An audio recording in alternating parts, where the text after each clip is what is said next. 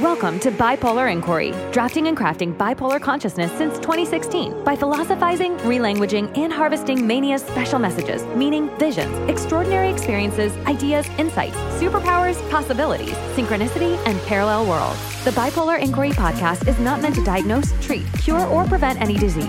Information discussed on the show is not medical advice. Now, let's get started with this episode.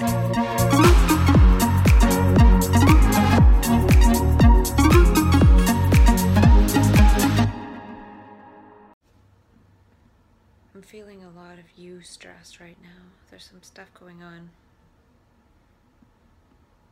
Potentially good, but I just feel really you stressful.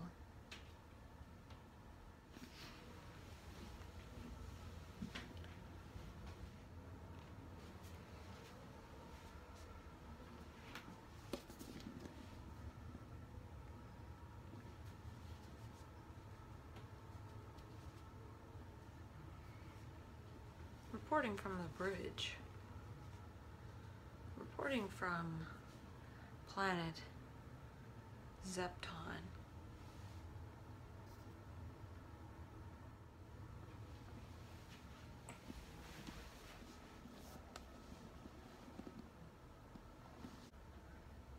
Apparently, this is my 100th video to myself in self dialogue.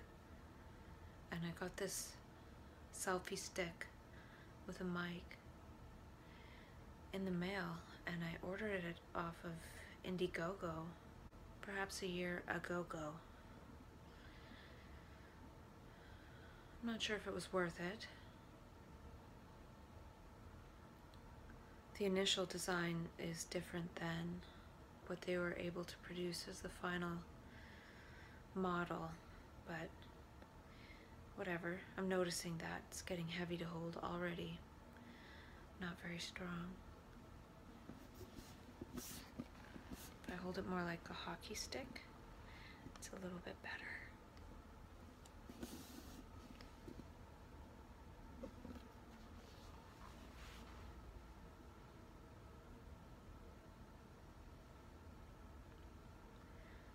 Maybe I'll try this thing. I'm not sure if I'm sold on having this thing in front of my face. Don't really like these things near my face. Yesterday I was talking about the movie Healing Voices, and I don't remember how far I got. But this will be my 100th video since June 20th, which is nearly six months of making videos to myself. And I did mention that when I was trying to delete some of the videos from my phone, I accidentally did watch just a little bit of a few of them. And I noticed my voice sounds different. And I also noticed, I remember early on, I would say, so a lot more and also basically. And then after I did that deleting of the videos, the next video I made, I noticed I said basically quite a few times. So it's interesting how watching that just briefly sort of put me back in that space from time long forgotten. And so I wonder if it would actually be worth watching them ever again or not. Because I do watch them once when I edit out the gaps in my thinking or looking at my laptop, but other than that, I don't know how useful it is because if I actually watch it, it's almost like my consciousness goes back to that. But maybe I will, but I don't think I will until the year mark. Except for making sure I'm deleting the right videos off my phone. In the movie, they give another good term. They give the term other sensory experiences. And I like that term to describe altered states of consciousness because altered states of consciousness sounds a bit more abstract than having other sensory experiences because sensory are of the body, whereas consciousness, people might think, well, what's that? Like, what does that really mean, altered states of consciousness? And maybe other sensory experiences are part of altered states of consciousness. And I wonder if other sensory experiences, as well as altered states of consciousness, are all those other experiences that can't be accounted for in terms of the ego recognition and measurement. It's other than our programming and conditioning. There was one person in the documentary, and his mom talked about just being a witness, just being there. I see you, I don't understand it, but let's go with it. And I thought that was pretty well put because I've talked about before and probably recently about the importance of witnessing and this process of self dialogue as witnessing myself, taking responsibility for witnessing myself because I realized that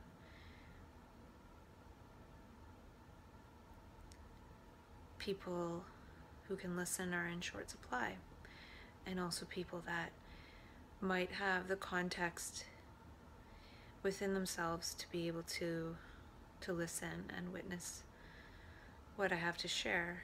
Um, there could be a lot of them out there, but some are in hiding, and maybe they're dispersed geographically and there was a scene where another person in the movie was saying, I just can't stand them saying mental illness, mental illness, mental illness. And it was a brief scene, but it really resonated with me because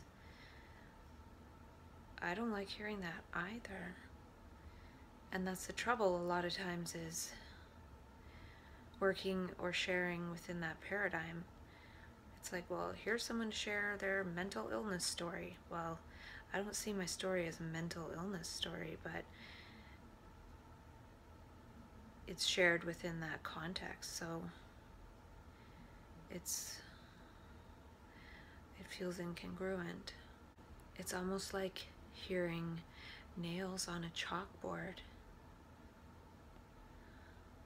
And in her speech, in that scene in the video, she said people labeled with mental health and substance use problems. And that's how I see it too, is people labeled, lived experience with a label, not necessarily lived experience with a mental illness. And Robert Whitaker is in the movie and he talked about the environment we and society create for human beings and I think that's not all of it, but that's a good portion of it. And I think that inner dimension is a mystery and it's trying to unfold itself through us as a mystery and make life more mysterious than habitual. Maybe the opposite of habit isn't chaos, isn't randomness, but mystery. And somebody made a comment in the movie about I couldn't deal with it in regular reality, so I went into an alternate reality. And that could be extrapolated to even include in general that consciousness is trying to escape the body in a way. Maybe because we're actually misusing our bodies they're being used by thought instead of unfolding the mystery. And so we get connected to unfolding the mystery and we come back to regular consciousness and we want to tell people about the mystery, but then they say, well, that means you have a mental illness. It's a way to explain away the mysteries of consciousness. So this is sort of like mystery dialogues in a way.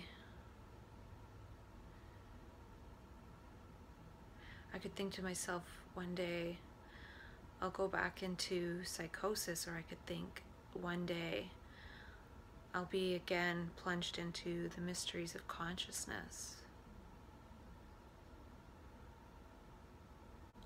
And it'd be it'd be cool to be able to connect based on the mystery. Not just my story, but the mystery in realization that we'll never figure it out exactly. But it could be fun to make up stories about how it might work.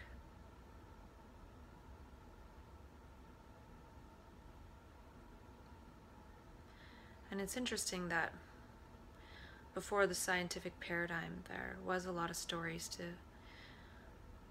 describe life and the mysteries of the world and the universe with the common understanding of the time.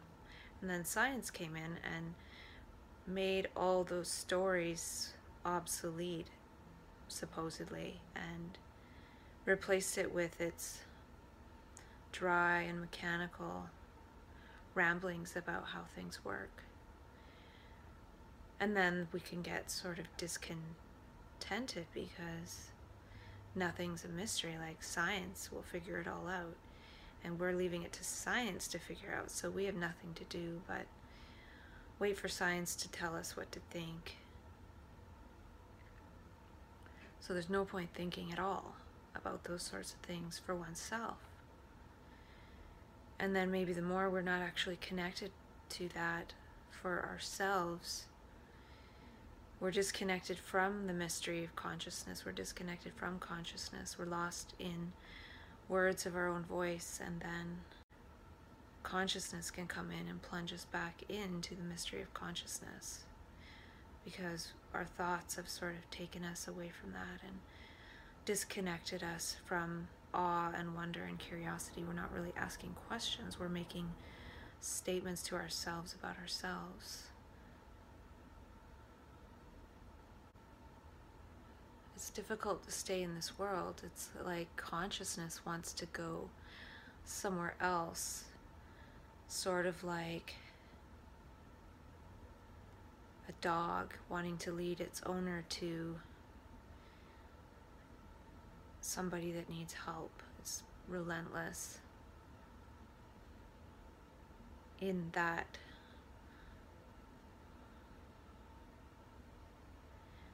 it's almost like an emergency signal.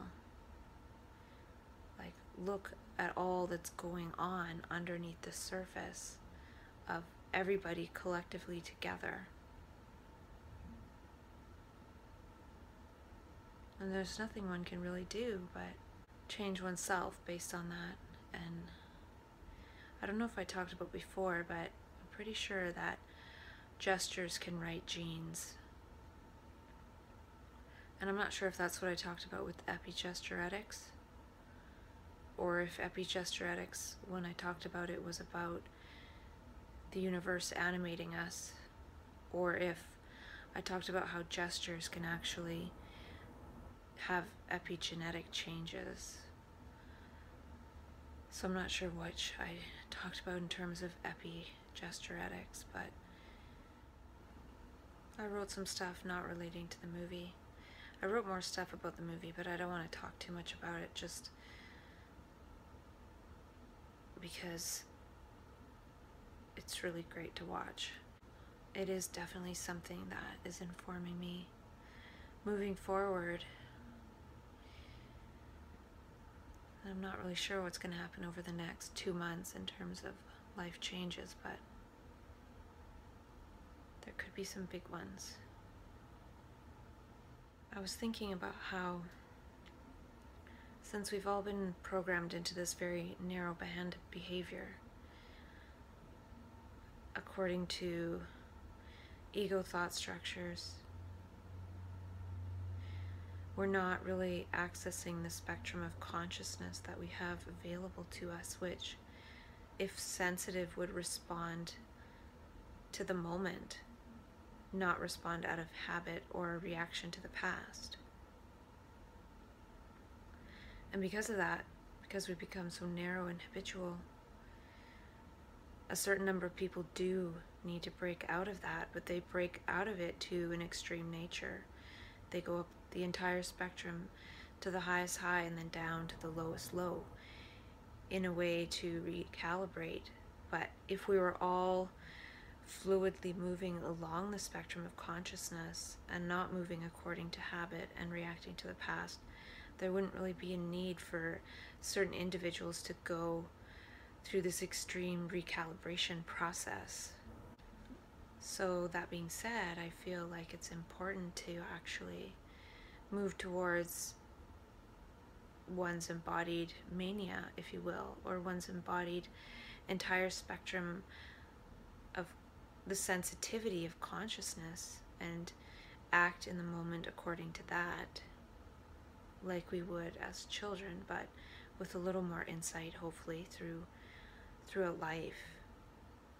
And that will actually help to eliminate the need for people to go through these extreme states and also extreme distress. Because if people are responding in the moment, the ones who are in distress are going to be responded to by the ones who are able to respond to the distress in the moment. Until maybe one day we'll just be singing and dancing together. I remember before, it hasn't happened in a long time, but when I would be falling asleep on my mind's eye, I could see these faint shadows of people dancing.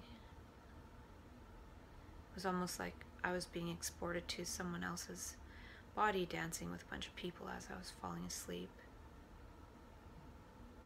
Thank you for listening to Bipolar Inquiry. If you're enjoying the show, please feel free to rate, subscribe, and leave a review wherever you listen to your podcasts. Remember, use your voice, craft your consciousness, embody your potential, enter a quantum paradigm. The Bipolar Inquiry podcast is not meant to diagnose, treat, cure, or prevent any disease. Information in this show is not medical advice. Thanks again for listening, and we'll catch you in the next episode.